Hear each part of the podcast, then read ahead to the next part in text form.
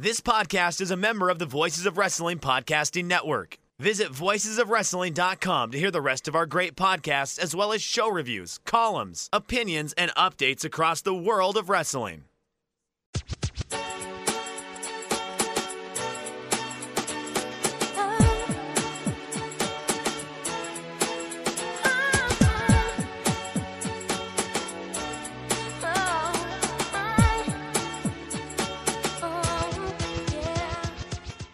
This is Everything Elite, the world's best podcast devoted exclusively to all elite wrestling and the elite extended universe.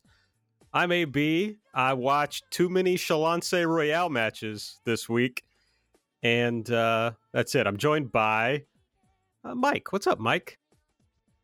I I was going to say that that was a pretty powerful trill coming out of you. Thanks. That that was pretty powerful. Uh, hey y'all, it's your old pal Mike Spears. Uh, you know it's gotten really cold out, like surprisingly cold for this time of year. Like we're going to get below freezing already, which kind of surprised me. But you know, I also have watched some Shalonce Royal matches, and she should be all elite. So you know, y- y- your attention is not uh, wasted. I would say, Aaron. How are you? Uh, I'm tired. I'm tired. I want to go to bed. Um, Nate, Yeah. your favorite wrestler with a singing gimmick? Okay. Wrestlers with singing. You got the Honky Tonk Man. Yeah. You got Aiden English. Sure. You got the Joe Hendry, Does, I think. Does, he have a singing gimmick? Brit Rest Is he guy who was who was signed to Ring of Honor, uh, but never appeared. I think. Elias. Um, so it's none of them. Elias, not him. oh, this is it's Jeff the Up Up Girls. It's the fucking Up Up Girls. what a silly question. I mean, that's not. I mean, maybe maybe they're disqualified because that's not a gimmick, as Cody Rhodes would say. That's real. sure. Which That's member not some of fake wrestling shit. Um, it, I mean, it's either it's either Noah or Miu. yeah I mean, I like I like Raku too, but uh, you know, Miu and and Noah both making big waves recently.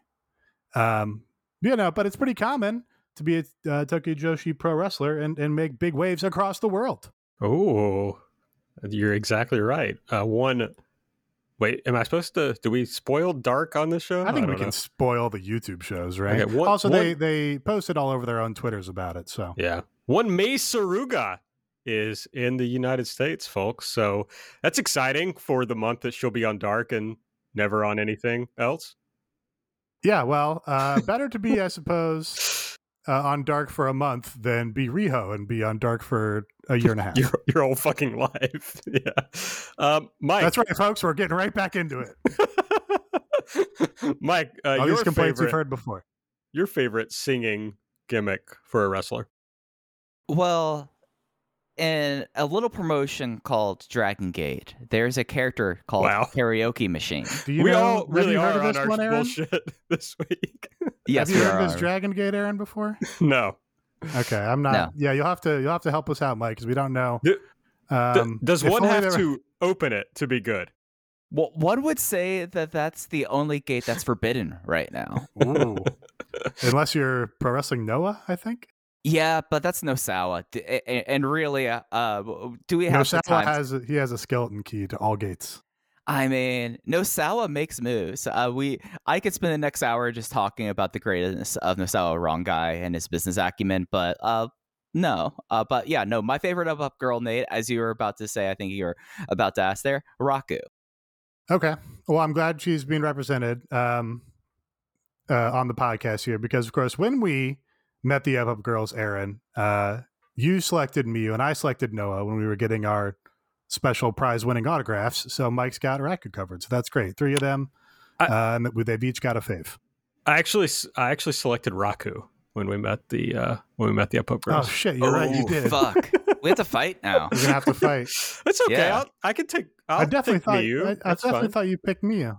Okay. Okay. Well, what happened was. Well, that's I think that's probably you know Miu Miu's the red. She's kind of like the the main protagonist character of the unit, and you're our, the host of the show. I think it.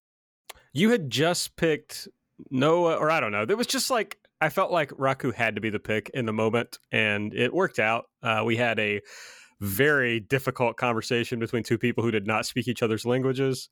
Hmm. Uh, so it's a I lot did fun. great talking to, to Hikari Noa. Um, uh, we agreed Ethan Yon, Hmm, Ethan Yon, right? Because we were going to be at the, Sure, the one yeah. four show. absolutely. Um, we did a high touch, this is pre-COVID, is, folks. which is Japanese for high five. Um, and yeah, there, uh, that's all I remember.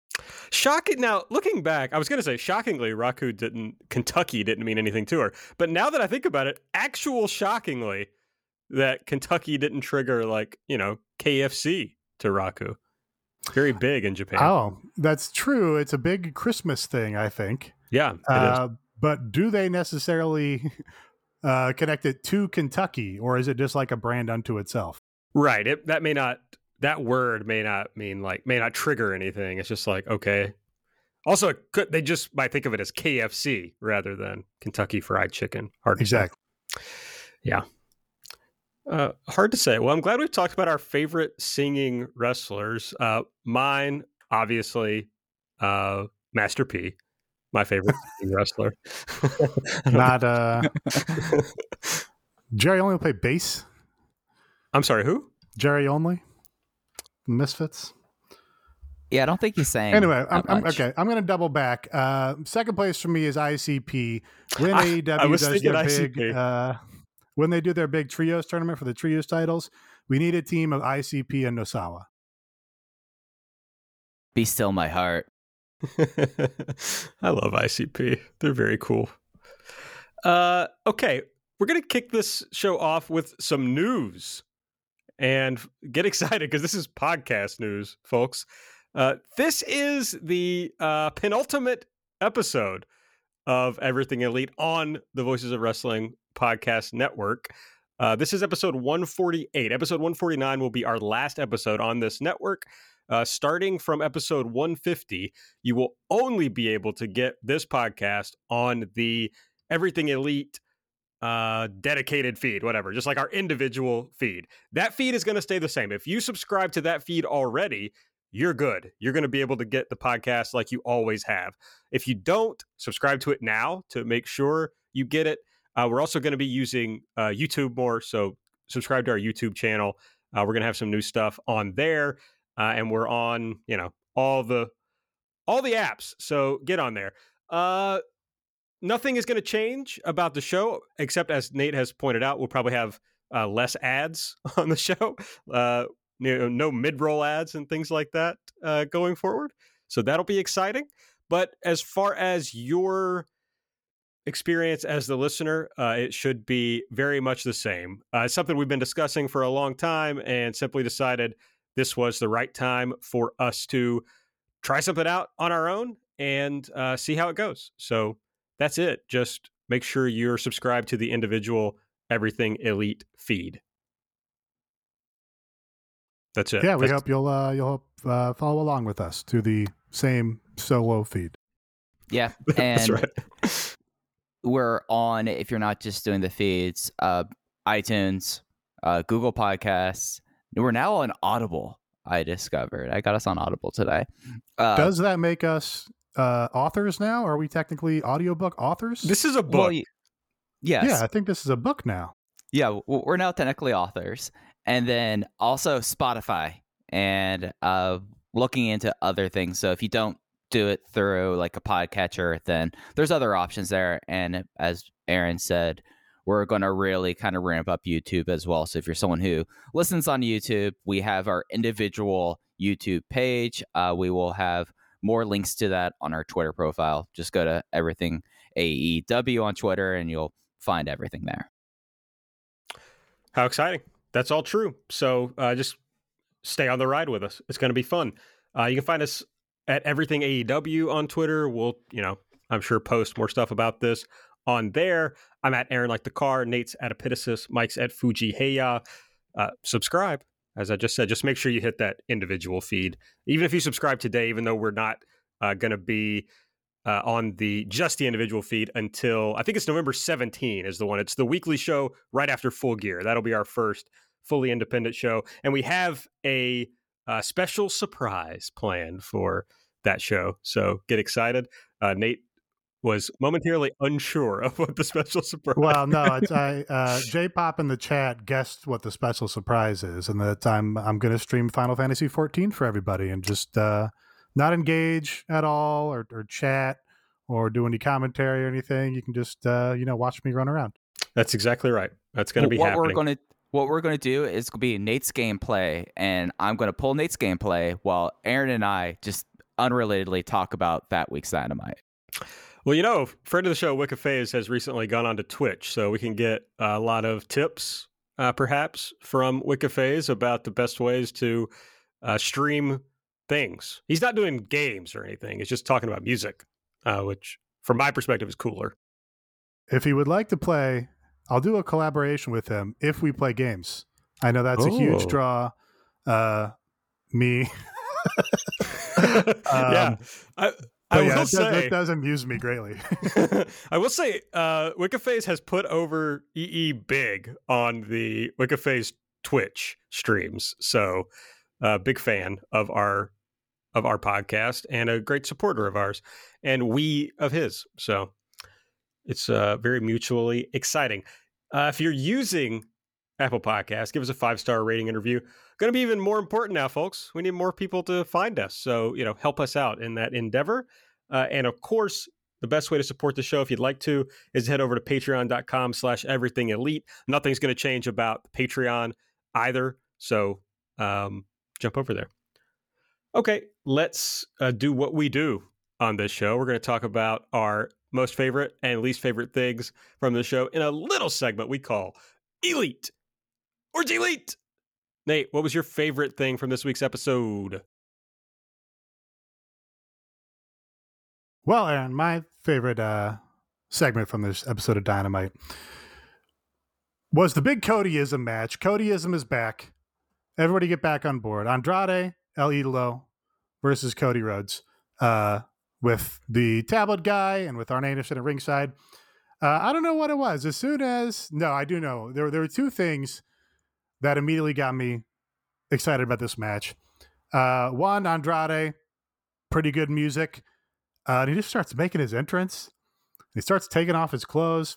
He takes off his mask, and they shoot him like real tight. But I don't know. He's like his whole upper body, his triceps, his shoulders look huge, fills the whole frame, and he's just got like a big fucking star look on his face. Uh, and I was like, yes, we were worried about Andrade for a little bit. They had some weird ideas with the with Vickie Guerrero and with Chavo Guerrero Jr. Uh, and he didn't have a you know great first couple of outings uh, but he came out here and i feel like we, we got him on the rails now we've got the guy who has the potential to be a big star and you can just fucking see the confidence in this guy. Even when he's just walking to the ring he fills up the frame of the camera like a big star. So that immediately got me hyped about this. Uh, and then cody rhodes make, making his big ace entrance uh, and I just I was struck. I've heard it, you know, we've heard it many times now, but the Mikey Rukus orchestral remix of the Downstait Cody Rhodes song is so phenomenal, and it gets me so hype. And it, I don't know, it just got such a grand, like epic, arena filling feeling, uh, and yet still has like kind of that pro wrestling butt rock core at the middle of it. Uh, it- it's phenomenal. It's got giant synth trumpets on it, uh, and just hearing it really put me in a mood to enjoy this match. Uh, and then I thought it was a really, really great match. Um, you know, both these guys worked hard. They had, I think, uh, unusually good chemistry. Uh, and best of all, we got a like the classic Codyism overbooking where tablet guy gets involved. Arn Anderson's got a knockout tablet guy. FTR is hiding under the ring with the AAA tag belts of all things. They knock out Cody when he's doing a dive. Uh, this was, I think, maybe the main event. Between this and the main event was maybe the thing that the crowd reacted to the biggest. And during the ad break, especially the largest like dueling chants I heard of the night was "Let's go, Cody!" and Cody sucks. Uh, so if he's if he wants to be John Cena, he's he's you know, getting there on that. Uh, and yeah, this just exceeded my expectations a considerable amount. And I was like, yes, Andrade wins. He's like weirdly pinnacle aligned now. Uh, and then we get a pretty decent angle here with uh, you know Arn facing off with Tully and the Lucha Brothers running in to make the save. Most importantly, uh, in that angle, Lucha Brothers with just fantastic sweaters on. It's like, wow, sweaters sweaters can be cool. I should like go back and and tell myself when I was a child, my mother would force me to wear a sweater to the to the family Christmas or whatever. Like, no, sweaters can fucking look cool. So that's it. That's elite to me. It, it's something in this match that like their chemistry kind of surprised me a little bit in a way. Like there was like the sequence where uh, Andrade was going for Rush's double knees in the corner. Like he he's taken that and he's used that as a move of his own. And Cody popped up and did a lariat, and it just looked really smooth and really awesome. And at that point, I kind of realized like, oh, this is actually a really really good match. And it was something that, to the point on the show until the main event, it was my favorite match on the show. I thought that they worked really well there. Like the the Cody, the strings and Mikey Rukus orchestral production at Downstait's what gets me. I know it's the synth horns for you, Nate, but I like hearing like the rising streams going into the chorus there. Really gets it going, and and, and then now it, it's kind of a thing with like now Cody. Everyone takes a step back. It's the scenification of it, and we're like, okay, how's it going to be there? Crowd first started to be seemingly okay, and then kind of as you said uh, during the commercial break, we're going more towards Andrade. And I thought this kind of all came off pretty interestingly. And I like this idea of you have Andrade, who's clearly allied with Malakai Black. And then you also have Andrade buying the services of FTR. And I really enjoy that aspect of this that it's like the interconnectedness now of the heel uh the heel like armies in the way just really kind of appeals to me and it's something that like seeing andrade get his sea legs after like the really shaky first month here and of course some of that is that he got put into a great feud with pac and now we have this I, it, it's something that gets you more excited about this and like you we we see andrade and he's performing as our expectation of when he came into the promotion where we're like okay this is all really weird but you know andrade is a star. It's gonna rock. And then you know it was a couple steps back and then now it's like full force ahead and now i kind of feel like that eh, if he's not at like the level of anticipation of like stardom that i was when he came into the promotion he's pr- he probably might be past it. Like it, it's something that it's just the whole entire thing is cool and then you know Arn and Tully was just one of those things. I was like, they're going to keep on doing this until one of these two guys, you know, just I, I don't want to say croaks, but like one, it, eh, as long as one of these two guys are around, they're going to be doing that. So I, I really enjoyed all of it. I, I totally get why you picked this night. Are you suggesting they're destined to do this forever? I mean, there's someone who might be destined to do things forever that might be coming in soon. Ooh. Uh, longtime listeners of the show have been here for the AB loves Cody era. Longtime listeners of the show have been here for the AB hates Cody era. And we have now entered the AB just doesn't really care about Cody era. I can't get excited or or or worked up about Cody. So I'm not gonna fake it. Uh I have nothing to say about this. Can you get worked up for the Mikey Rukus orchestral remix of the Cody Rhodes theme song?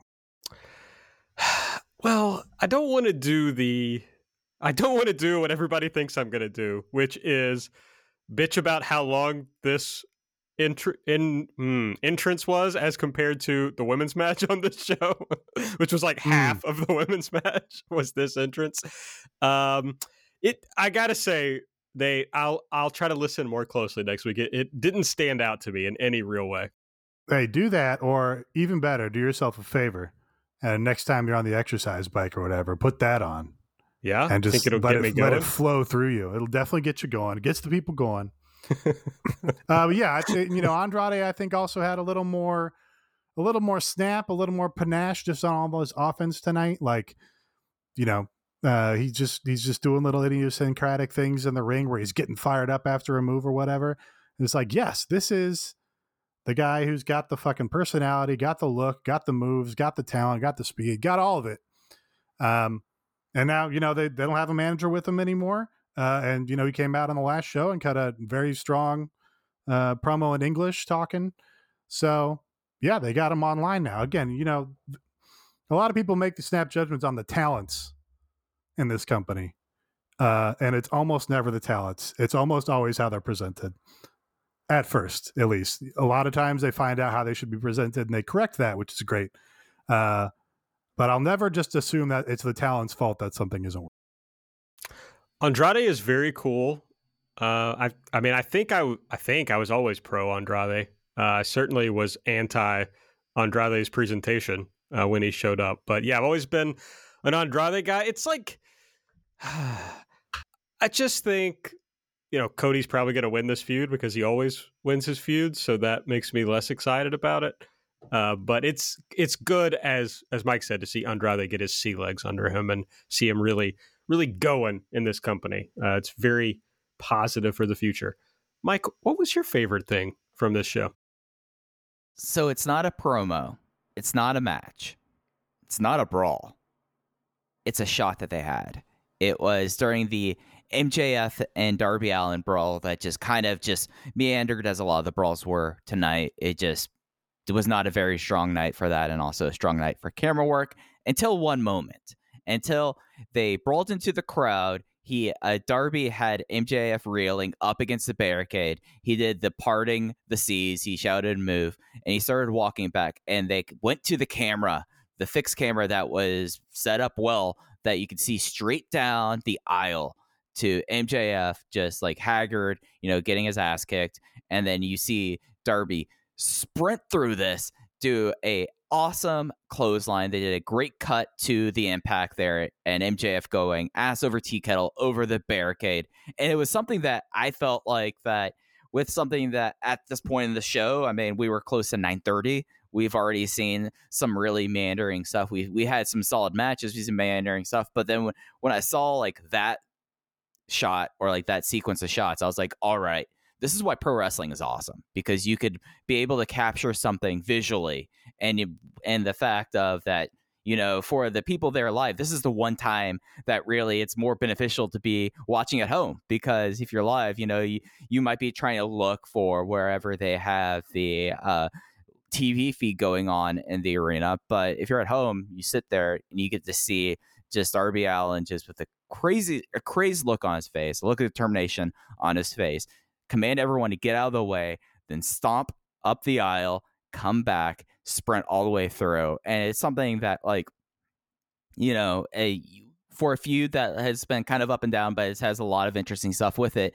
The fact that like we had like that moment there, like that's something that made like we still see like the Sammy Guevara doing the 630 uh the 630 splash from I forget who it was against there, but that 630 it was against MJF actually that like uh, over the barricade from Daily's place, like that's in the open. Like this thing has to be in the open now from from now until something else crazy happens. It just was one of those things that kind of took me aback, and I was like, wow, pro wrestling really is great. Yeah, I shouted out this shot too on on our Twitter um, because up to that point, I was very frustrated with the camera work. They, you know, this feud has been like, uh, like technically sound, like you know the pieces are all there for it.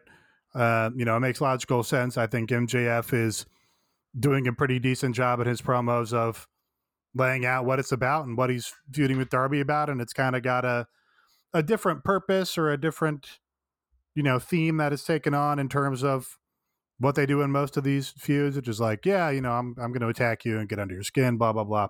Uh, and Darby's saying, no, I'm, I'm not going to let you mentally beat me or whatever. I'm just going to wrestle you and beat you.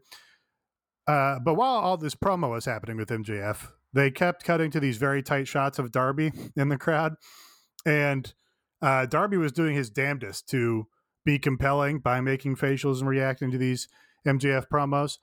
Uh, uh, but they kept going back to him every I don't know, four seconds or something. And it was also large for the large majority of that, very unclear where Darby was. You just had like Darby sitting shrouded in darkness uh, and couldn't tell. Like he could have been in the boiler room for all we know. Uh, and they finally gave us a wide establishing shot, but it was still very hard to tell where he was. Uh, but then they went to this, where Darby comes out of the crowd. He says he's going to beat MJF's ass. Uh, and they start doing these great looking over the shoulder shots of Darby where he's approaching that big aisle uh, and, and setting up that uh, awesome run, like you talked about, Mike. Um, and yeah, that really, I think, made was maybe the first thing in this feud that made me, you know, get fired up about anything or have my uh, have my emotions stirred or like you know be like, oh, that was cool because it was something you don't see on every episode of Dynamite. It was a fresh camera look. It did make it seem like more of a happening in the building than just an antiseptic thing on TV or whatever. Uh, so that was great, and it pretty much was the focus of the whole segment because they were also they had like a bunch of they had like a fake Sting army, but it was like with paper masks. Um, that was like they didn't even show it enough to like be annoyed that it didn't go anywhere because it was so secondary to everything else. It's like, hey, remember when there was a bunch of stings? Well, we're gonna do that, but you're it's gonna be in the background of this shot, so who even cares? Uh, so that's been kind of the story of the feud. But that run, that spot, him colliding with him over the barrier, the like pinpoint perfect cut to the other shot of him going over the barrier so you could follow the whole action uh, was great. So you're dead on about that. It would look great in the opening, uh, especially you know the only other time we really see like a floor shot like that where you're in with the people is like when Moxley enters, and we may not uh, you know be seeing that in the future. Or maybe see him in the opening credits or or opening titles. So yes, that was awesome. Very cool moment. I would love to see you know, like a crane shot of how that looked. Um, because you know we've got a crane in these buildings half the time. Oh yeah, is that either? So yeah, great shot. Big crane fan, Mike Spears. We need that shot. uh, yeah, the main thing. I mean, I agree with what you guys are saying, but the main thing that you hit on, Nate, was that this was the first time in the feud where I was like, "Oh, hey, this is exciting. That was fun," which kind of sucks because these guys are both uh, you know, intriguing in their own ways, and certainly are, as MJF was talking about, major focuses for the future of the company. But this feud just hasn't really hit in in a in an exciting way, in a compelling way. So uh, that's been kind of a bummer. Um, I I really did not like this MJF promo. It was just kind of I don't know the same stuff he says all the time. So it just didn't really build this uh, I mean, so the story of this match is that MJF is somehow going to break Darby mentally, right? That's that's the story. Okay. Think, yeah. Well, has that has that happened, or is it going to no, happen? Darby, Darby's not going to let it happen. Yeah. Okay. Darby's going to overcome that. He's the babyface. But there hasn't been much to like even push push Darby on that. I mean, I don't know. Well, yeah, he brought up the thing Darby talks about all the time with his right. uncle dying, uh, and then he attacked him in the parking garage. Uh, and then there was they did a fake thing where they played Sting's music and he wasn't there, but then he was there. Is yeah, all right. Did I get all the beats? I think you did. So I don't know. They maybe could have come up with some more stuff to break Darby mentally, perhaps. Yeah, uh, MJF certainly had way more potent ammo in his little mini feud against Brian Pillman than he has against Darby here. Yeah. Right? For sure. That's that's true. Yeah, so that's kind of a bummer, I suppose. Uh, you'd like to I'm not even like mad at MJF, you know, where I'm just like, ah, I can't wait to see Darby beat the shit out of this MJF. I'm just like, okay, well, see what happens here. Uh, but it's going to be fascinating because MJF is now we're talking about something else, but MJF is insanely protected in the company. The story is built for Darby to win, uh, but it that seems unlikely to me that Darby's going to beat MJF.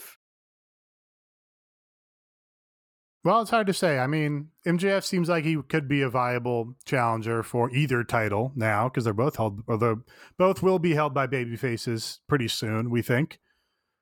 So it seems like he's more apt to get a big title program than Darby is at this point. For sure. Um, I will say there's, you know, a lot of Miro is maybe the first character in this company who loses the belt and then is like, I want my belt back. Most of the people lose the belt and they're like, okay, well, I'm going to move on. like Darby has never seemed to express any, you know, intention like, ah, I, I got to get my TNT title back. Yeah. Which, you know, I guess it's good that they're not just doing, you know, rematches endlessly. That's always a positive. Um, and maybe I'm forgetting a little, you know, line in a promo or something, but You're right. It's well, it's hard to say which is the better, but it's almost like an overreaction to all the automatic, you know, uh, rematches that we've seen for years and years. But so I guess I'd prefer this to the to that. yeah, I'm gonna I'm gonna amend because Moxley did do a, a whole promo about getting back uh, on top uh, with all these new people coming in and how he's Yeah, got to get back to the belt or whatever. So but that was also like many months, you know, later after yeah, after losing it. I'm mostly struck, I guess, by like Cody and Jericho, but that's also just what Cody always does is he just moves on and doesn't care. So It's Jericho's interesting. It's like, can you imagine another Jericho World Title run in AEW? No. kind of, he's kind of looking better recently. He seems like he's trimmed up a little bit. Uh, he's kind of got some of his mojo back, I think.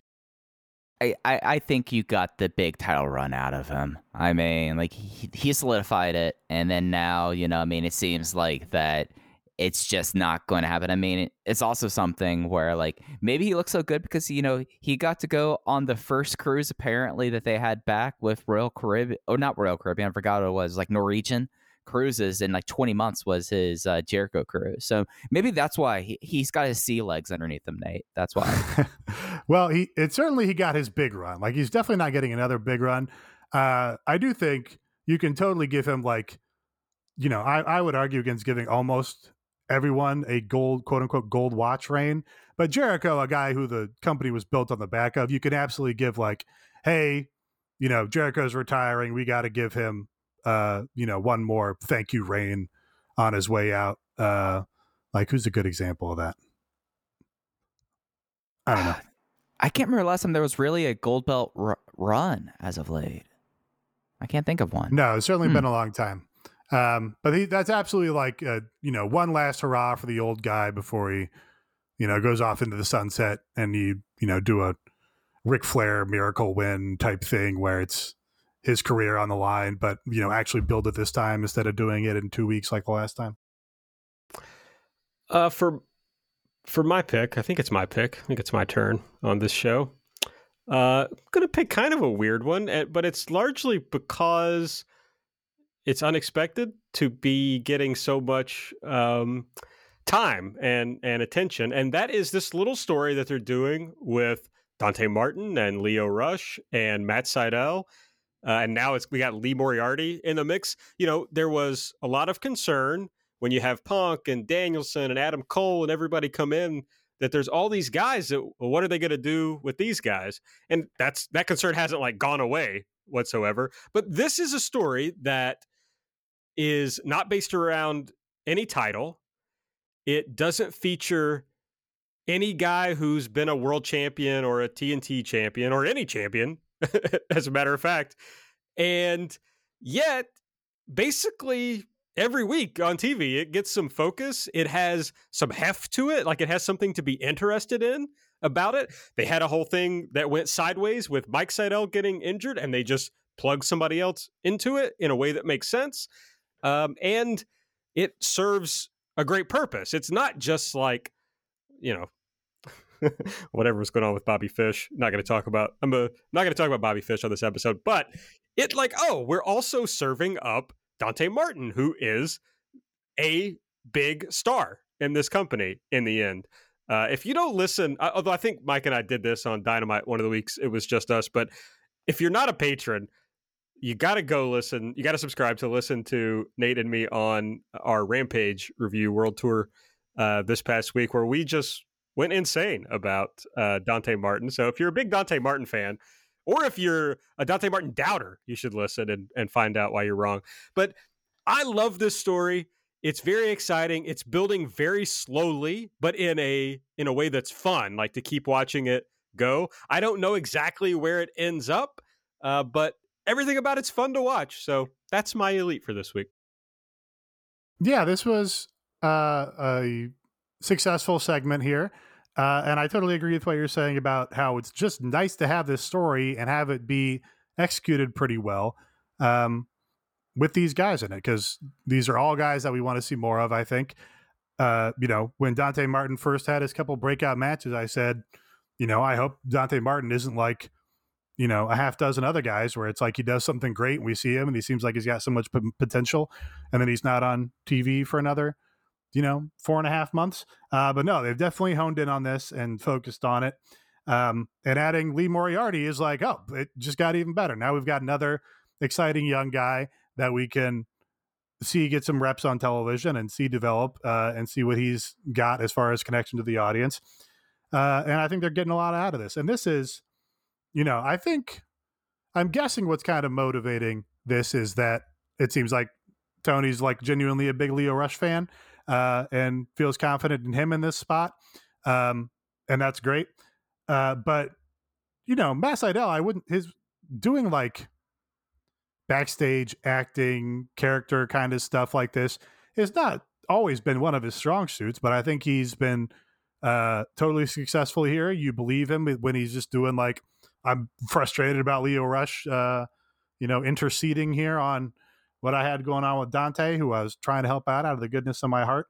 Um, so having him on the other side of it is like bringing Matt Sydal along in a way and making him more featured that uh, you know, I don't know that I was ever expecting when he came into this company. He came in as a Joker in a battle royale, uh, and it was like, oh, you know, he's a great hand to have. He's a great guy to have on Dark, and you know, he's a he's a trainer, and he's can be working with the young guys and all this stuff.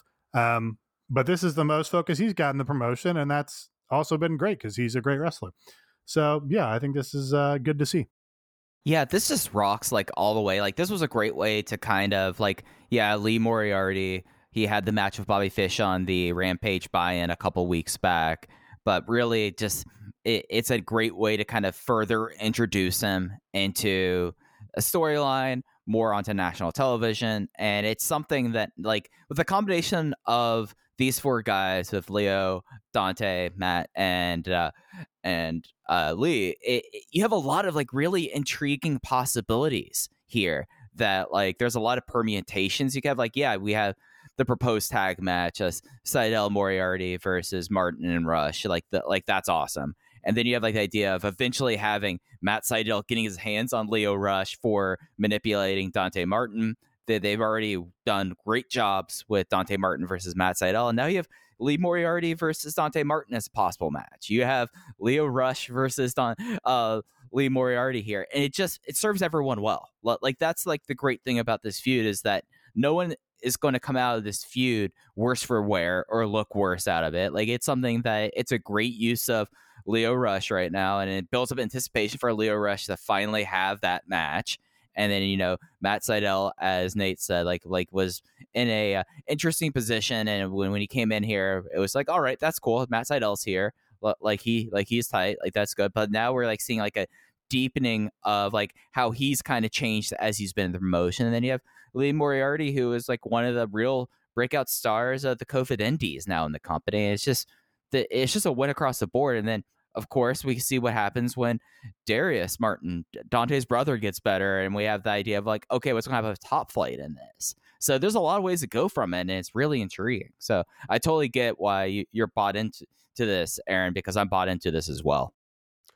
Nate, you mentioned, I think, on World Tour about Darius seeming to just be genuinely happy uh, for Dante. You know, I guess just some people talking like, "Oh, is he jealous? Like, like his brother has really uh, blown up during all this." And not long after that, like I must have gone to his uh, Twitter page, and his top tweet was like, "My brother is my favorite wrestler in the world." But I mean, it's just like, oh no, this is just like a genuinely sweet guy who's just so happy that his brother is showing out. So uh, very cool to see. All right, uh, our listener elite of the week. If you want to be featured on this part, you just sign up for our Patreon, join our Discord. We do an elite or delete channel in the Discord during each show. Uh, Drew 101, uh, their elite is Kenny Omega's uh, line in his post match promo after the Alan Angels match where he says, You ruined my career, which was a very funny line. Uh, and Drew was also saying that he really liked the match and the entire post match segment.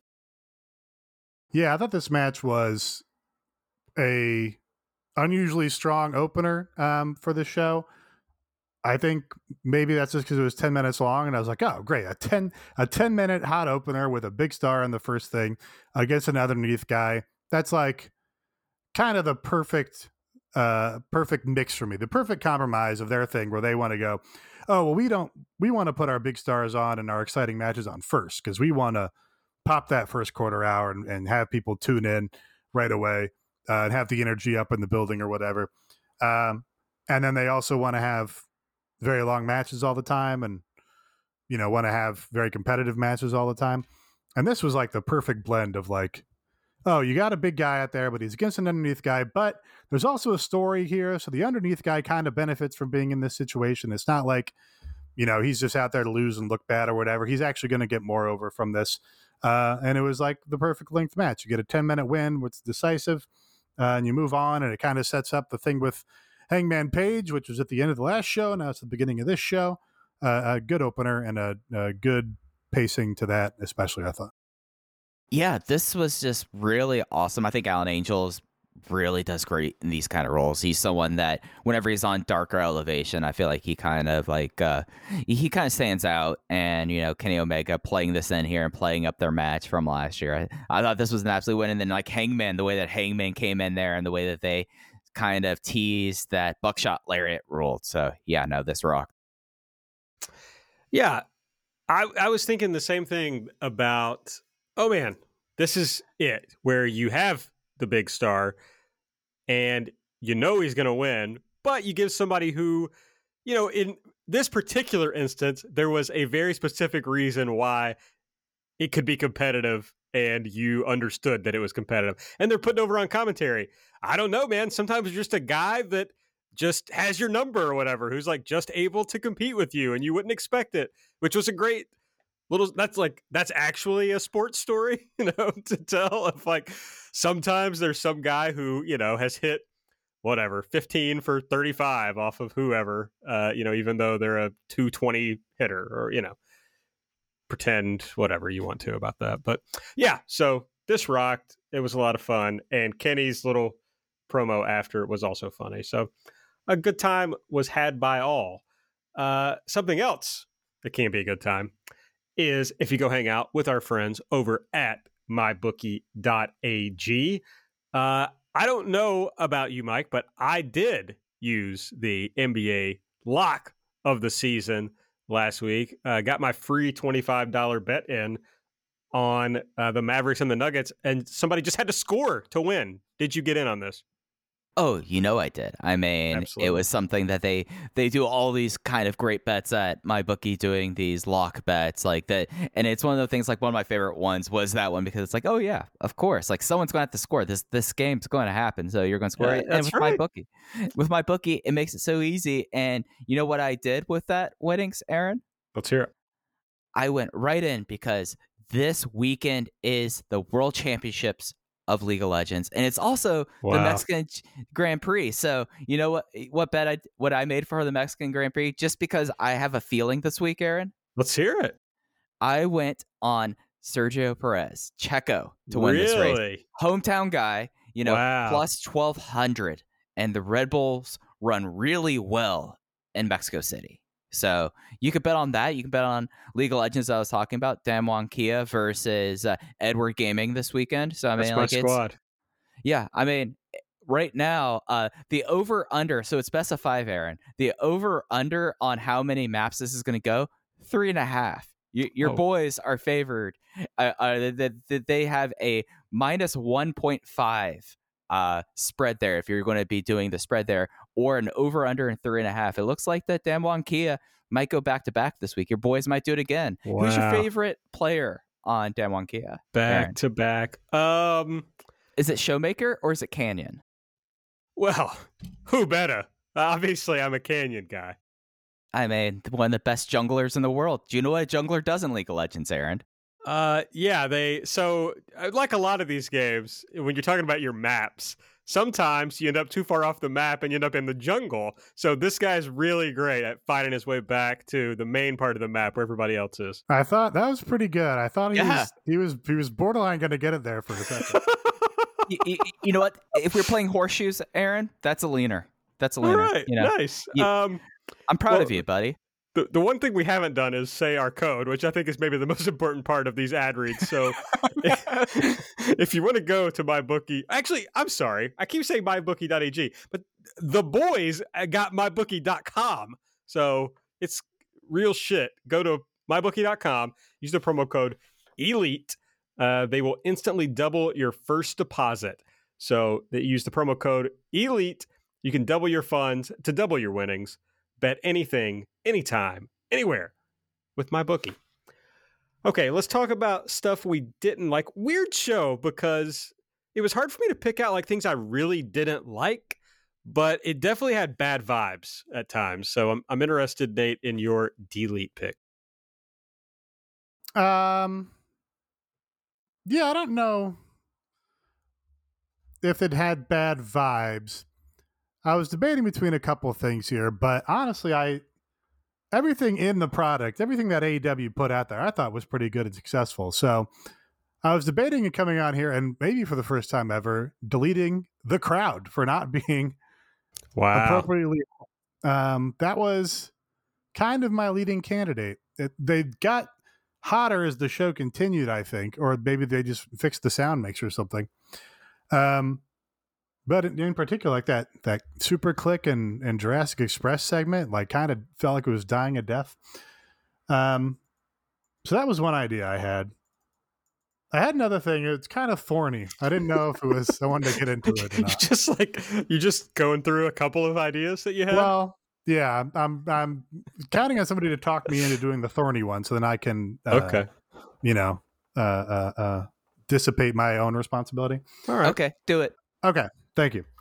Uh, so, so CM Punk comes out and cuts, and it first says a very nice thing about Jon Moxley, which was also said by Caliber at the top of the show. Uh, you know that they're wishing the best for him. If you missed it, Jon Moxley, uh, you know, went into an uh, inpatient recovery program for alcohol. Um, and you know, AEW's like we fully support him. You know, we're going to be there for him. Uh, CM Punk comes out and you know talks at length about you know how how proud he is of him and how courageous of him it is to do this, and um, you know, has the cha- crowd chant his name and everything. That's all great. You know, nobody's going to argue that. Uh, you know, especially because CM Punk has taken Jon Moxley's role of being like the babyface voice of the company now and being like, this is, you know, I'm I'm the John Cena here. I'm going to tell you, you know, what's exciting on the show, and I'm also going to tell you that we at AEW fully support Jon Moxley. So that's all great. Um, and great that you know Jon Moxley's getting the help that he needs. Uh, but after this, after CM Punk does this whole discussion about, I know what it was like to be on the road for too long and feel like you had to keep coming back into work just because it was the manly or tough thing to do, uh, even when you were hurt or even when you were having problems. I know what all of that is like, uh, and that's, you know, that's not a failing. That's not a that's not a human failing or a personal problem. That's, you know, just something that uh, you can ask for help, and, and and that was everything that I was talking about. And then he goes, now I'm going to talk about Eddie Kingston, who was on the program last week talking about how he takes Zoloft. And then CM Punk comes out and is like, Eddie Kingston didn't show up this week. And the whole thing that he's getting heel heat on Eddie Kingston is Eddie Kingston didn't come to work. Eddie Kingston took his ball and went home. And it was like, did you just listen to everything you just said? You were just talking about how, you know, uh, it, it, people will need to not show up and not be on the road and go home and take care of themselves. And that was everything you're talking about. And now you're using it on Eddie Kingston for heel heat. Um, that was silly to me. That was just like, can you find another angle to to push this thing with Eddie Kingston that's not about the fact that he didn't show up to this show? Because anything else would have made more sense to me. Yeah, it, it was kind of incongruous. Like you had the the genuine, heartfelt uh, statements uh, and like feelings about Jon Moxley, and then immediately like attacking Moxley's partner, you know, and talking about like especially with like what you mentioned about like Eddie being open about his mental health and all of that. It's just I, I, I totally get how it came off that way, and it's something that there are ways that that I felt like there was a way to do this, and then like he brought up like not being in the eliminator tournament, saying like I I couldn't enter this because I had settled my business here, and it's like well Eddie's not here, and you aren't ranked in the top five. They made a big point of saying Miro was ranked in the top five. So why would he be put into the tournament to begin with over Miro? So it, it, it was something that like this promo, like I totally get where you're coming from here, Nate, where like genuine, incredibly heartfelt, moving statement there, and especially given the wrestling industry and uh, thoughts also about like masculinity, toxic masculinity, and all of that, being able to like really give a heartfelt uh, statement there, and then it just kind of went off the rails there with the Eddie part and the uh, Eliminator part. So yeah, no, I, I totally get what you're saying here. Yeah, you know, not again. I'm kind of I had to find I had to go digging for something to to lead on this show, uh, and so it's not, you know I wasn't offended. I didn't uh, think it was in poor taste. Uh it, it's yeah exactly like you said it was just incongruous. It's like well you just now we're it's it's like there was a very there was no delineation on the show but you as a, a viewer or as a fan or as a television wrestling watcher had to go in your mind oh that was real now this is fake. And that was just weird. Yes it very much was uh hey punk we need you to do the Jon moxley thing on this show and then Punk trying to figure out how to tie in everything to it. It kind of felt like some of those Cody promos where he tries to tie three things together, but they don't really work. and you're just like, okay, all right. Uh, but yeah, ah, fuck, I don't know. I mean, it's a tough spot also to be in to like, hey, go out and talk about how this beloved guy, uh, you know, we've just announced that uh, he's going into a, an inpatient uh, program. So, yeah, I don't know. I'm gonna give I'm gonna give uh, the punker a pass on this one, uh, considering the level of difficulty. So I thought it was good, and like, have we ever had a big babyface wrestling promo about, hey, if you're struggling with, you know, substance use or mental health or whatever, like the the courageous thing to do is to, uh, you know, reach out for help. I mean, it seemed kind of momentous in a way. Yeah, it was nice. It, uh, it got me in my feelings for a minute.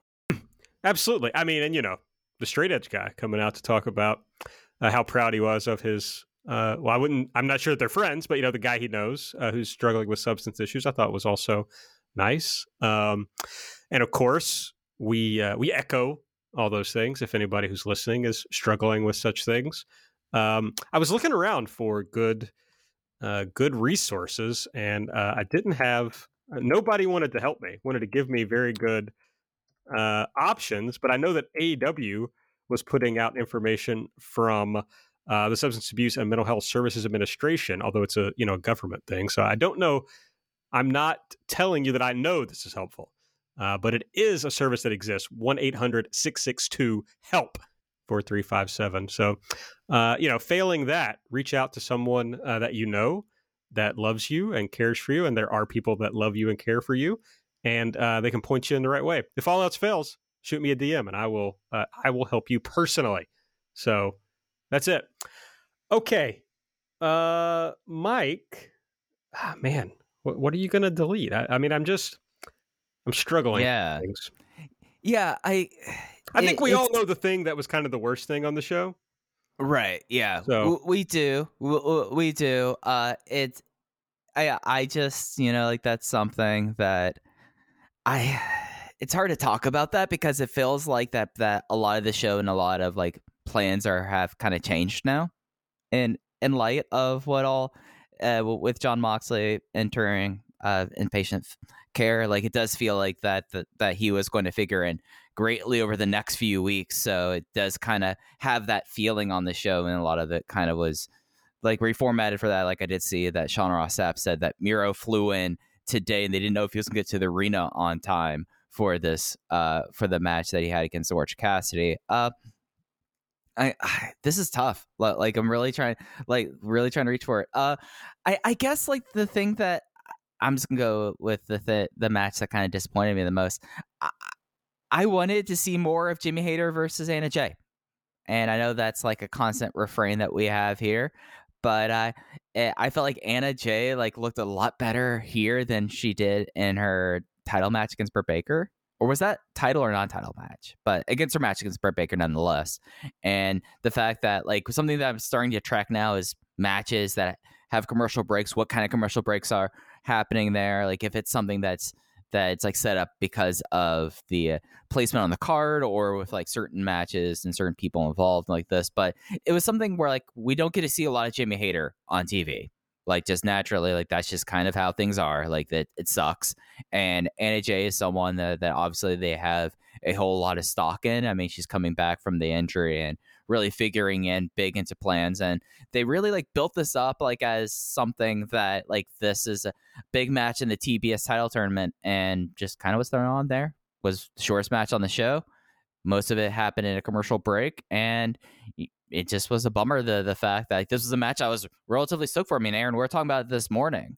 Like this was a match that like I was pretty excited about, and it got short shrift here. Even with all the like, even with like all the changes here, they couldn't find more time for this match. But like they could have had more time in the match. They could have had another TBS title match, our tournament match here, but no, no, we had the other thing here. So I'm just bummed about that. Like if I'm going to pick one thing on the show that I would delete, it It would be the uh, kind of getting short shrift in the uh, Jamie Hayter and J match.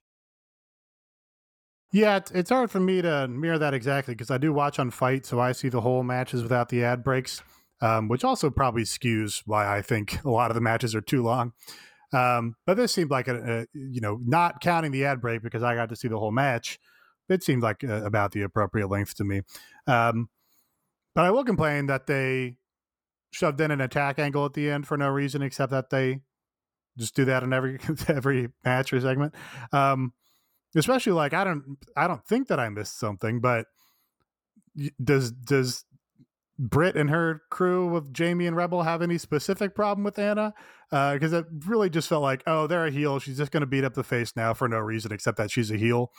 Um, and then it's like, oh, well, it's actually just because we have to have some vehicle to get three other women on the show because we're not doing anything else with them. So it's like, well, then Thunder Rosa can make the save, and then Ty or Tay Conti can make the save, uh, and then they can all be like have all the baby faces on one side and all the heels on the other side, and it's just very like basic paint by numbers. You know, not not a lot of inspiration there, just kind of functional. Um, and not a lot of character depth there. It's like, well, the heels attack the baby faces. Well, why? Because they're heels. Um, and then the other baby faces make the save. Why? Because they're baby faces. Even though one of them is fighting the other one next week or in the TBS tournament, yes, they're baby faces. So that was like, oh, whatever. You know, it's it, it's functional. We're not going to get more thought into it than that. Yeah, I mean, the only argument for it is that you know, of course, we have the Tay Britt match coming up. Uh, so you know, I guess there's something to that. But yeah, it's it's like it'd be one thing if you knew that was building to like a trios match between the three of them. Like, oh, that'd be exciting. But obviously, that's probably not coming. Um, the positive thing I'll say about this match is, you know, I was talking about my Super Seven. That's what I'm going to call them now of the women's division, and uh, the matches are just better when one of them is involved. And Jamie Hayter uh, bore this out perfectly by the fact that Anna Jay looked better in this match than she looked in the Britt Baker match. And and I like Britt a lot, but uh, Jamie is quite a bit better, you know, just in the ring as a as that sort of pro wrestler. Britt is obviously a bigger star and has uh, more charisma that has gotten over to this point. Uh, Jamie is very charismatic, you know, but that's just not been the role she's been in so far. So that was good. I agree. I mean, it definitely had time for another women's match. They had time to to uh, do more with this, but they've kind of just hurt me too many times with the women's matches, and I'm kind of just like, okay, this is uh, this is what's happening, so I might as well, you know, learn to live with it, I suppose. Uh, just because I looked this up, and uh, I don't know if it's interesting, but uh, J- Jamie and Britt almost the same number of total matches on Cage in their careers in their careers. Britt's at 206, Jamie's at 214. Jamie, probably, I'm assuming, over a shorter period of time. Is that right? No, they started within one. No, that's not right because this is uh, European ordering. Uh, they started within three months of each other in 2015. Huh. I was just thinking like Jamie was getting a lot of reps in stardom, you know, because they, they right. work more often than Britt probably would have. So that's pretty interesting. Well, I wonder if there's, you know, something to be said for getting a lot of reps in a short period of time and then having time off as compared to, you know, interspersed matches that are less frequent and, Hmm. uh, you know, maybe you have less time to, you know, take something constructively from each one. Totally just bullshitting here, but I thought those, uh, I didn't realize they were so similar in that way. I wouldn't have guessed that. Although you kind of like tonight when Jamie was walking out, she like had this change to her hair, and they kind of they zoomed in on her face, of course, as you do when someone's entering, and you kind of forget how young she is, but she has a very young looking face, and it struck me that like, oh yeah, she's still like quite young and has you know plenty of time uh, to to grow as a wrestler and performer and all that good stuff. She's, I mean, she's like 24, 25. 26. 26 yeah i was in the in the vicinity um again it was hard you know because there wasn't a lot i hated on the show uh so i'm just gonna do a weird one i thought also about doing this as my elite pick but now i'm gonna do it as my delete pick which is our good friend jim ross uh claiming to be uh, native american on this show this was i think in the Andrade Cody match, if I'm not mistaken. Yeah. And he was just like, "Oh, by the way, I just want everyone to know that I am Native American." Very funny. I don't know. Does anyone Um, want to tackle this? I mean, Not especially. Well, he, the reason he said it is because he said Indian Deathlock, which is the name of the move, uh, and then he was concerned that people would get mad at him for not being politically correct. So he's like, I should say Native American Deathlock, but I am one. Um, but apparently he is. Uh, Cherokee, right? yeah, he's a. Well, I did a very basic Google. It says Jim Ross is a full fledged member of the Cherokee Nation. So it's just like incongruent. It, it just was just like an add-on that Jim Ross, just being Jim Ross, is just trying to. He did. like- he was. He was also on my list of possible deletes because he did have a couple. yeah, you know more than more than usual number of uh okay jim moments Yeah, I, I know his uh I I know that his daughter's dispensary has not started or marijuana farm has not started, but it did kind of sound like he might have been high a little bit on his supply tonight. Uh, the- there's a a Tulsa World article in which Jim Ross claims to have been one eighth Cherokee. um right well you know uh, i i'm not going to speak like a any sort of authority on this but Oh, I'm not either. I That- just I yeah, was just uh, that- I giving think that, that he- information. that he's a mem- considered a member of the tribe is more important than what i think whatever his you know uh biological makeup is I'm not doing more- I'm not doing one drop rule. Uh, I'm not getting. This is not, not nasty. um, but you know, perhaps more uh, more illustrative here. The place where I find this, our good friends at uh, Squared Circle, longtime uh, listeners. Um, there, of course, uh, during the latest episode of Grilling JR, Jim Ross talked about the Cleveland Indians name change, and he said, as a Native American, he did not find the term offensive. well, thank God. I'm So- glad. I'm glad someone from the tribe has spoken. Uh, that's a little bit like uh, when Jerry Seinfeld's dentist uh, converts to Judaism so he can start telling Jewish jokes. Actually, I'm glad I, I I picked that as my delete because that was a great piece of information there from from Squared Circle. All right, let's run down uh, the rest of the show. Of course, we talked about Kenny Omega defeating Alan Angels with the V trigger, and uh, then he was going to destroy uh, Angels, but Hangman made the save. They did a great little piece of business where Hangman goes for the buckshot lariat, but Kenny gets out of the way. I just make you, uh, just wanting to see him get hit with that buckshot lariat It's so bad. I'm gonna jump off my couch when it happens. Well, I, the his you know two little lines there, extremely cool babyface shit, where he's like, "I'm going to be a gentleman. You got ten days." That's you know uh, pitch perfect. Yeah, I love that 10 days line. That was like all right. Like the countdown's on and you know, I'm stoked. So, yeah, no this rock. That's just great pro wrestling. I mean, it, all you want is to see Hangman Page hold that fucking belt up and uh, just greet his adoring fans as the as the world champion. Man, gonna be fun. Uh, we got a Malakai Black pre-tape. He says uh, Tony Khan's decision to bar him from ringside is not going to have an effect because when they assassinated Julius Caesar, it wasn't just Marcus who betrayed him. Yes, Malakai Black. I also have listened to the entire history of Rome podcast as a mid 30s to uh, mid 40s male. Yeah, no, I mean, I haven't. I, I I listened to Jake the Snake's promo when he debuted in this company about Cody being Caesar. Well, yeah, Nate, you haven't had as much time to listen to podcasts now that you're reading so many books.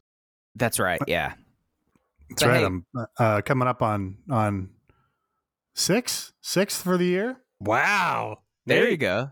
Yeah. I've been- and, I mean, Oh, Nate, sorry. this actually works out for you because also now we're authors. So you know you're Oh, really getting right. into the craft. Reading and That's writing. yeah. I, I had to study up on my reading to to really know how to do this. Uh, by which I mean authoring this book. I've been uh, reading this book that's set in uh, Ireland, and all I want to do is like uh, at Rovert about like things of, that I read in the book. How do you think that Is would this go? fiction? It is book? fiction. Yeah, it's like a it's like a detective novel or whatever. buddy. That's that's all that matters. It's all you need is detective novels. For sure. No, I really like it. It's fun. Uh, you know, I have to I'm mix it up, up, uh, sometimes. Yeah, let's do book corner. I'm finishing up the Okay. third Millennium book, the the girl who that Oh, series. sure. because I, I loved the Fincher movie, uh, but had never read the books, so I'm powering through those. Uh, I read uh, Jonathan Ames' detective novel in L.A. Um, I read a couple other detective novels, L.A. detective stories by like trashy TV writers or whatever.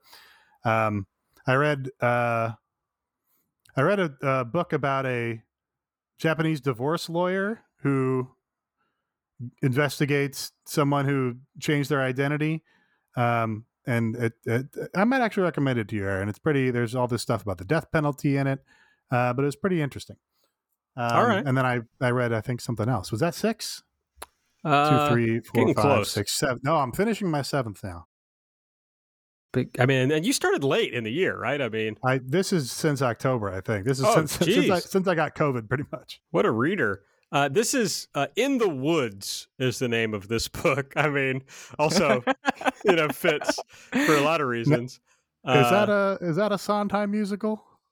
Into There the is Woods is the Into Sondheim Into the Woods. musical. Oh It's very man, if I could bring this back to musical chat. Into Uh, the woods. Into the woods. but it's I basically I read a lot of nonfiction or whatever. I just read the the Tim Hornbaker uh, book about uh, Death of the Territories, and so then I have this friend who I went to law school with who I text, and I'm just like, "Hey, can you tell me like just some book that won't make me think very much at all? You know, just something fun?" And she's like, "Yeah, here's this like." Uh, detective novel. It sounds great. So I got that and I've been enjoying it quite a bit. So, uh, but yeah, I need some. It, there's a lot of actually. I mean, this is some real. I, I hate to bring this up, but I was once nearly canceled for uh, talking about my hatred of Irish Americans on this show around St. Patrick's Day. I'm very anti St. Patrick's Day, uh, but as I've been reading this book, and there's like, you know, the way that they write the dialogue for the Irish people, uh, it hits me, which of course I know this because, you know, I uh, went to school, but it's like, oh, yeah, these are like my people came, absolutely came from Ireland to Eastern Kentucky or whatever. Like it's the same fucking people. Cumberland Gap. Yeah. yes, they Yeah. they talk like, you know, my fucking, uh, whatever. Yeah, I mean My the, the Irish does. are are are a downtrodden people. They are. They are. Yeah, yeah. It, it's you know it's woke to support the Irish It is. until they become Irish Americans. I think that's exactly. Yeah. Now there's some thinking. sort of I don't know. It's not the international date line, but there's some kind of international annoyance line when you cross over the ocean that way. Yeah, that's true. Uh, and a lot of Irish talk for us lately, Nate, because we also did a discussion of movies about the IRA on uh, on the Yes. Patreon. The troubles. The Troubles, and then uh, Aaron Taub told me he's reading a book about the Troubles right now, so maybe I'll put that on my list. Uh, I think we've got. I mean, we just. I'm pretty sure booked a Patreon bonus show here. Uh, the Troubles book corner on Everything Elite. That sounds great. We should we should do a little book corner. I know, uh, Mike. We talked about uh, book club, so you know maybe we can work all this together into something. Oh yeah, yeah. All right. Got to be better than talking about a high school band. oh yeah, we did that too. Uh, all right, this, the CM Punk thing was next. We've talked about that. Miro had a pre-tape. Uh, he said, uh, "God, are you trying to help me or toy with me by putting me in the title race? Do you look down on me in anger or fear?" I thought that was a great line. He says, "In this tournament, he has you have something to prove to me, and I have something to prove to her. I will be forgiven. I will be loved, and then you will be forgiven." When he said, I will be loved, I thought of the Maroon 5 song, She Will Be Loved. Sure. I think Miro should just win this tournament. We'll get to the match later. I think you should just win the whole thing. I think someone uh, and uh, oh, I didn't I didn't do the listener delete, so let me tie that all back in. Someone, and I think it should be Chelsea, uh, should um, send this to someone in a hardcore band because this promo could just be the lyrics to a hardcore song. I mean, I can you can hear the breakdown of uh, "I will be forgiven, I will be loved," I mean, or "Do you look down on me in anger?" or in fear. I was doing a little breakdown on my on my desk there. My I, wife's I was asleep. rocking out. She probably I was didn't rocking like out, that. man. Listener delete. I forgot to do this, uh, but it's Chelsea, and it's Chelsea's birthday. Happy birthday, Chelsea! My present to you, this content, and uh, you're the listener delete for the week. And Chelsea's delete was the flailing of a poorly planned slow motion brawl, and we had a couple of those. She was referring to the early one in the show, but she came back later and doubled down uh, on Hmm. the second uh, poorly planned brawl we had on the show. I did see that, and I wasn't sure which she meant, and then it just dawned. on- Probably the the SuperKliq and Jurassic Express one, right? Yes. Probably. Yes, which we're coming Yeah, up to that- right now. Right. That kind of seemed flat for whatever reason. Tell us how it went, Aaron. Aaron, you're muted, right? I'm muted, but I was doing my hands, so you knew I was talking. So, SuperKliq, we got them backstage. Uh, they're saying, hey, what happened last week? That's not going to happen again. Uh, we're tough guys. We're not afraid of anyone. We never back down from a fight. Christian interrupts. Uh, they say, hey, don't fuck with us. There's three of us. There's one of you, blah, blah, blah. Luchasaurus interrupts. They beg off from that. And then, psych, they attack. Uh, Christian and Luchasaurus fight them into the arena. A lot of references to the uh, backlot brawl on this on this program recently. And then Jungle Boy is out of nowhere. He does a flip. He takes out some folks. Christian does a spear on the stage. Christian goes for a kill switch, but Nick super kicks him. A bunch of other stuff happens. Then Adam Cole gets concertoed on the stage. Uh, this, ab- I mean, obviously, as we talked about, there was a lot of stuff that was probably not supposed to be on the show that ended up being on the show because they had to move stuff around. This felt 100% like they talked it out, you know, 10 minutes before it happened. And uh, yeah, it just, it was very weird. Th- This weirdly was like only four or five minutes, but it felt like 15. It just felt like it went on for a long time. Uh, I, I did like another great camera shot. Uh, Jungle Boy out of nowhere with the Tope con Hilo off the stage was pretty sick. But yeah, the like my biggest takeaway from this before the Tope con Hilo was Alex Marvez like standing bewildered, trying to get out of there, just going, basically being the living equivalent of the emoji. And I made a face that y'all can hear, but it's the emoji. Y- y- y'all can interpret. No, uh, the sound the sound made it work. Yeah. yeah. Yeah. yeah, There we go. In the, Uh, in the yeah, Discord, this- it's uh, grimacing, is how you uh, pull that up in Discord, if you're wondering. Well, I grimaced. The, Marvez should have done what Cutler did, except that Cutler was already doing it. Cutler crawled on the boxes to like scramble away. So Marvez just kind of had to stand there and look weird. Um, but yeah, most of this That's like his whole job, get- Nate. He, he just stands there and looks me. weird. What's my joke? Yeah. um, most of um, this didn't get any reactions, even though you got like Adam Cole, who's like your biggest star. Uh, and I don't know why it didn't really, um, except that I think this was Christian's quote unquote big return from him taking the Meltzer driver on the outside, right? And he had like a his neck was hurt in that match, and then he was taken out of the match and disappeared, right? And this was like his big return, and it just didn't. It didn't feel like the crowd cared at all. I know I didn't, but that's nothing new. Uh, we got a little uh, hype video for the Ruby Soho Kris Statlander match that is impending in the TBS title tournament. Uh, you know, they did a couple of these and they're all like fine, except there's just no real, ah, there's just not really anything there for these matches, like to really sink your teeth into. It's just like, okay, well, here's this match, which is better than nothing that they're doing Yeah. the, the videos, but I appreciate the the effort of the time in the videos at least. So maybe that you know there will be something when we get to get to the matches. I, Yeah. I got to double back on because uh, Andrew in the chat said that he liked the concerto spot in that brawl. Did they stop doing the two man concerto because it was too easy to brain somebody? Is that why? Because it looks so much better.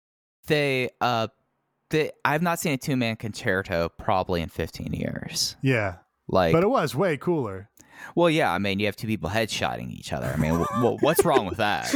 I mean, the idea is the same, right? Is that you you hit the chairs and you don't hit the guy's head, uh, and that's the Right, same thing yeah. he does with the lying down. I guess it's just the execution is too hard to get two people Right? hitting yeah, the chairs timing. exactly. It's Yeah, timing because if you if you miss it, then you actually do headshot people. Right. I guess I guess I understand, but it was that's another thing that Wokes took away from us, guys. You can't even make jokes about women taking on five guys at the same time anymore. uh, AAA tag titles FTR versus Aerostar and Samurai del Sol. A hairpinned Aerostar with a roll up and grabbing the ropes. I thought the luchadors worked really hard here to try and show out and have a great match. Um, and they had a lot of cool spots, and I think they pretty much succeeded in having an exciting match that furthered everybody's uh, uh, goals here. You know, FTR uh, actually looks like old school Southern brawlers here when they're in the ring with two luchadors who are smaller than them flying all over the place. Um, and the luchadors, I think, got enough cool spots in that people will be excited to see them if they get another shot. Uh, and you know, you get a little heel finish where it's like, yeah, they beat the AAA luchador team, but they had to pull the tights and use the ropes and all this stuff. So I thought this was uh, this also exceeded my expectations and was uh, kind of a nice little treat. It was nice seeing Samurai Del Sol. He after he was let go by WWE, he it looked like he was gonna go into like Triller and boxing. So it looked like that he might not be back into wrestling. So it was uh, cool to see him. We did get the modern Aerostar experience, so like that happened. But yeah, no, this was a pretty interesting and fun match. I I liked uh, like I I think Aaron we were talking about this. We're like, is this going to be like too like just uh are we just going to get like people under mask and they're going to be faking it again like how they got the title belts and they're just going to beat the crap out of people no we got we got aerostar and samurai del sol and you know i hope we get to see uh samurai del sol more and uh, you know it's nice to see aerostar back in on american television Yeah, I don't know. The Jericho, the, I don't know if he's going to be having Samurai Del Sol back in the locker room. I don't know if you guys are seeing. yeah yeah that that's uh that's something that's that's Very live weird. happening Li- live fire is happening right now on twitter Yeah, he's blowing, blowing up uh, Aris- or, uh, Samurai Del Sol's tweet because he spelled Jon Huber's name wrong and he put an H in it, like every other John is spelled. I don't know. Doesn't seem like enough to warrant going after the guy, but hey, I don't know. Maybe it was important to Jon Huber. I um, really liked this match. I thought it was a lot of fun. A lot of people uh, were, you know, going at my man Aerostar, uh, who I've loved, you know, my entire life. And uh, I don't know, he like did six spots. Uh, I fuck, I, don't, I thought he was cool. I thought it was fun. Oh, and he he's wanged fun. his leg on the gate Yeah. and he was doing them with a limp half the time. Yeah. So I mean, when people were It's- like, "Oh, he kind of he sucked toward the end," it's like, well, yeah, he fucked up his leg. I thought he still was cool. Like, I don't know. I I want to see guys do stuff where they almost die, uh, and he did that. I mean, It's the What more Aerostar could you ask? experience. It's That the was cool. Experience. Like he, he uh, like he will go for stuff. Sometimes it'll work for him. Sometimes it won't. Like there was that one dive that he was not caught whatsoever. Also earlier in that match, I was like, oh, we're getting the Aerostar experience there. And you know, he has the cool LED mask. I was sad he didn't have the flamethrower to come out with. I was hoping for that. But you know, it, it was neat. Like like it was nice actually like having like lucha stars here, you know, and and, it, it was tight. And he, you mean FTR, right? Right. Yes. uh, Yeah. Of course. I mean, they're Lucha Legends. I like I like almost grinned that they had the uh, Mexican and American flag knee pads. I thought that was that was pretty cute. I think this is my favorite thing that FTR has done to Oh, this point. sure. I mean, you know, it's been like two weeks, so it could turn into a disaster, but Yeah. you know, much better than them kidnapping Marco Stunt or whatever the fuck. I'm like I have no memory and I'm a I'm a uh, prisoner of the moment, but I want to say this was my favorite FTR match maybe ever. Just like I don't know, it was fast and fun and there were big spots. That was cool. I liked it. Now, when they do bring in, I don't know if this is the direction they go in, but of course, a ton of tremendous luchadors now uh, between AAA, between all the luchadors that got visas through the the luchador convention dealy, uh, and then all the great luchadors that Ring of Honor just released. Uh, so you know, the logical storyline here is some other luchadors come in and take these belts off of FTR. Um, if not, if not Fenix and Pentagon, then some other luchadors. The way they should do it is FTR thinks they're being set up with another cupcake tag team or something, and then you send some luchadors out in that same fake lucha gear that FTR wrestled in, uh, and then they get their masks dramatically pulled off, but they have their real lucha masks underneath the fake lucha masks, and it's like you know Dragon Lee and and Dralistico or whatever, uh, and then they do sick lucha shit and win. That would be very funny to me. I said on light that I thought they would go more of that way here, and I said on light they should do minis in this role. I thought Ah. thought that would have been funny. You could have now that I think about it, you could have even put them in like Penta and Fenix masks. I think you know it's like the little, extremely attitude era. yeah, it definitely just reminded me of like the Bret Hart thing in Attitude Era. Uh, but yeah, I thought I'm that just- would be that would have been funny. Have they ever done uh, a reveal where one luchador pretends to be another luchador, so it's a mask rip off to reveal just a different mask? I don't know, but I hope so. because that that amuses me. hey man, I was trying to get uh, Darby to ha- wear a Darby mask, and I guess kind of the problem is the crowd. Unless it's Rey Mysterio's mask, the crowd isn't going to go ah. right, yeah, that's a little tough, but yeah. Okay, uh, then I guess there were actually three of these in a way. Only two of them were videos, but we have uh, Tony backstage giving Shida uh, the trophy for winning 50 matches. Nyla and Vickie interrupt, and Nyla remi- reminds her that they're going to be wrestling next in the TBS tournament, but not next like on this show, which was kind of confusing, but next in the tournament. Uh, then we got the inner circle in ring. This was the part where they were going to pick the American Top Team members. American Top Team interrupted. Dan Lambert gave them an open contract. He runs down their whole crew. They got two Bellator guys who are undefeated in Bellator to match up with uh, Jake Hager. Uh, they start out, the inner circle starts out by picking Junior Dos Santos and Andrei Arlovski. Uh, Jake Hager calls Junior Dos Santos Popeye and somehow sounds racist doing it. I'm not really sure how that how that happened, but I was like, uh, was that racist? Not sure. Uh, Lambert is mad about uh, what Jericho said about Paige VanZant uh, last time around. So her husband is there and he wants to get in this match. Uh, but Paige takes the mic and says she wants to be in the match. She's free on uh, whatever day full gear is. Obviously, I don't know because uh, fuck that up uh, with travel plans. Uh, so she wants to be in the match, but the big swerve is that the inner circle picks Dan Lambert as the fifth guy in the match. Got him. Got his ass. Got his ass big time. Look what he got himself into. Yeah. Um, you know, this was pretty hot.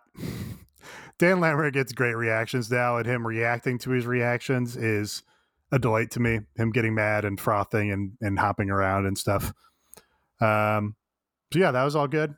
And you know, now the baby faces are going to get their comeuppance on the guy who all the heat is really on, Dan Lambert, instead of you know, uh, fifth string MMA guy. So yeah, Yes, that's good. I mean, basically, there were some rough parts in this whole build and even in this segment, but it gets where you want it to get, and Lambert gets good reactions. I'm generally in favor of the story generally. I said generally twice in that sentence.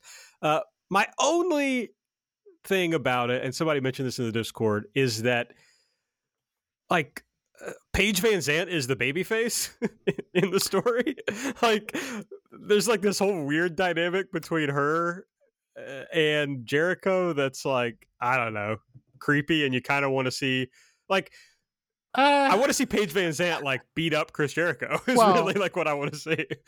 Well, sure. Yes, I mean that that I want to see Paige VanZant do more. Yes, um, but you know Jericho made his name being a misogynistic babyface. That's his whole career, right?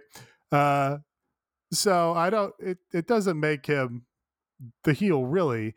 Uh, if I have a complaint about this, it's that he didn't actually write a misogynistic babyface joke here. Paige VanZant set up the joke, and it's like, hey, I- I'll take on all five of you. And Chris Jericho did not have a joke. Just said, "There's a joke there," and that was like, "There's." He just didn't deliver in the spot. So that was the problem. I mean, would it have been problematic and offensive? Yes, probably. Um, so should he not have done it? Probably. But why set it up and then not do it? the, the thing about being problematic and offensive is if you are legitimately funny with, with whatever you say that is problematic and offensive, you can usually get by with it. It's okay. It's fine. Yeah, I mean, he's a little, you know, he's like, except for, you know, whenever he does anything, there's a million tweets about him being at the Capitol riots or whatever. Sure. Um, but he's kind of Teflon beyond that, right? Like, oh yeah. donated all this money to Trump and is a shithead, and et cetera, et cetera. Yeah. He would have been able to get away with it, yes. Absolutely. 100%. Uh I don't they, they should have a Paige VanZant match at this pay-per-view. I mean, she already said she's free, you know, for the show. Uh, I'd like to see her in the ring. She should fight Cody and he can finally job to a boxer. they should just i mean not to be not to be mike or me on previous shows but they uh, just set up a trios match or something where you know she can be hidden a little bit and have some fun Or I- just I- let her punch Jericho in the face. I mean, Uh, yeah on. that's fun too i just Yeah. I, I feel like we're gonna see paige vanzant wrestle it feels like that's coming so that's exciting all right uh, they did the the part here with uh, Bats and Moriarty and Dante and LBO Leo. Uh, looks like that's going to lead to a tag match. Jamie Hayter and Anna Jay. Jamie won with a short arm lariat after some Britt interference. Uh, then we had the post match beatdown, Ty saves, Rosa saves. Okay, friend of mine, Rob. Uh, I was talking on Light this morning. Like the Thunder Rosa thing is weird to me. The whole TBS thing is weird to me because the obvious match is Rosa versus Britt. So how do you get there if Rosa wins this tournament? And uh, my friend Rob texts me and he says, "Well, you have Jamie. Uh, Britt helps. So Rosa wins the tournament. Britt helps Jamie Hayter beat Rosa for the title. You got a little gimmick where they have both of the titles for some period of time. You know, Jamie and Britt. That's fun. And Rosa can flip to going after Britt for the uh, AW women's title because she's pissed about this whole thing where Britt helped Jamie beat Rosa. So I, I thought that is an interesting idea. If you still want to, if you still want Rosa to win the tournament and have a match with Britt for the title. Any thoughts? It makes sense with me. I mean, it does seem like that, like with Rose in the tournament, if she wins it, like as we were saying before, but getting her eliminated, especially in this manner, especially the the fact that we, when we're talking about this on light, like, yeah, no, this is the Thunder Rosa region, so the winner got the face. Uh, so Jamie Hayter's facing her in the next round. It lines up. It makes sense to me. Uh, we had Jade Cargill, Smart Mark, Sterling backstage. They don't care who wins in the Bunny versus Red Velvet match. Uh, Jade says it's going to be short and sweet, regardless. Just like Red Velvet, short and sweet. She does the little cooking gimmick. She stirs it up, Aaron. Come on. Yeah, cake, Red Velvet cake.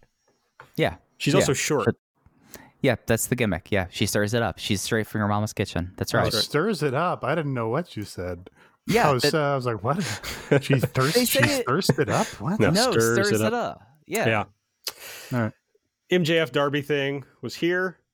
Uh, Andrade versus Cody. Andrade won with El Idolo after FTR interference.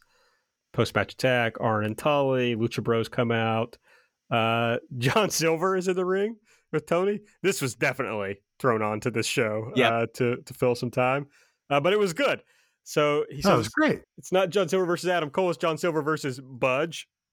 He's mad that Adam Cole won't Well- take his advice, so he's going to kick some Budge ass.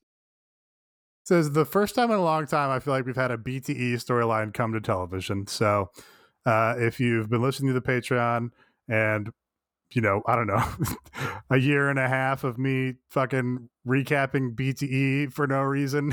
It finally paid off here with this 30 second John Silver promo. um, a a a sloppy budge sign perfectly framed in the background with the crowd. Uh, I thought, I mean, this this is John Silver. This is pure unadulterated John Silver, uh, and he brings the energy and he brings John Silver every time. Uh, and I thought it was great to hype this matchup for John Silver versus Budge, because the guy still he, he's got a he's got something. Yeah. He's got that special something that's just unequivocally and and is nobody else's but his. Uh, and the crowd likes it because how can you not? Yeah, I mean, Budge is over. Budge is over. The crowd that they were not synced up with John Silver on the Budge, but that means we got two Budges back to back. So yeah, no, really was. Oh, we need to have something here because of plans, but it rocked. And you know, uh, Tony Schiavone at the same time was kind of looking like, "What am I doing here?" Which made it even better. It was weird. Tony Schiavone did not want to say kick Adam Cole's ass, even though they swear on this show constantly. And like five minutes, I don't know, later, he called uh, MJF a shithead on mic. So it's like, okay, you don't want to say ass, but you'll just call him a shithead. Uh, okay, did we ever find out if Tony said fuck on TV last week? Because it really, it really felt like he did. I What? Was I on the show last week? Yeah, I was. I don't remember this. Yeah, so I forget exactly what it was, but there was definitely a moment where it was like, did he just say fuck? And I'm pretty sure he did, but nobody ever mentioned it. So I don't know. I guess nobody even remembers it now. So Did not ping me at maybe all. Maybe I made it up. There was a Bunny Red Velvet hype video. Uh, Bryan Danielson came out for commentary for the main event, and uh, Miro defeated Orange Cassidy with Game Over. Bryan and Miro faced off.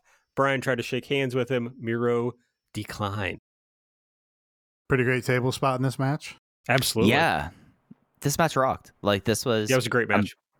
like Miro should win the tournament now. Like he comes in here, and I'm stoked to see now the American Dragon versus Miro. You know, like we've seen that a lot in WWE, but now we get to see this now at Full Gear with like this new like like aspect. Bryan Danielson taking it back to 2006, and I think that these two guys will have like really awesome match on Full Gear. It actually might might now be my most anticipated match on the show. Actually, not sure we. I think uh, TJ Hawk said they've never had a singles match.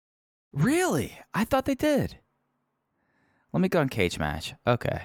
Sorry. Okay, they did Money in the Bank qualifying, uh, SmackDown Live. I think they've had one. Wow, TJ Hawk. Come on, bud. Call you it go, out. going to too many Nets games lately. Why don't you focus on on wrestling, on cage match? It's, I mean, entirely possible that I'm just misremembering and somebody else brought it up. no, let's bury TJ. Okay. All right. Uh, that was Dynamite. If you like our show, as I said earlier, the best way to support us is to go to patreon.com slash everything elite.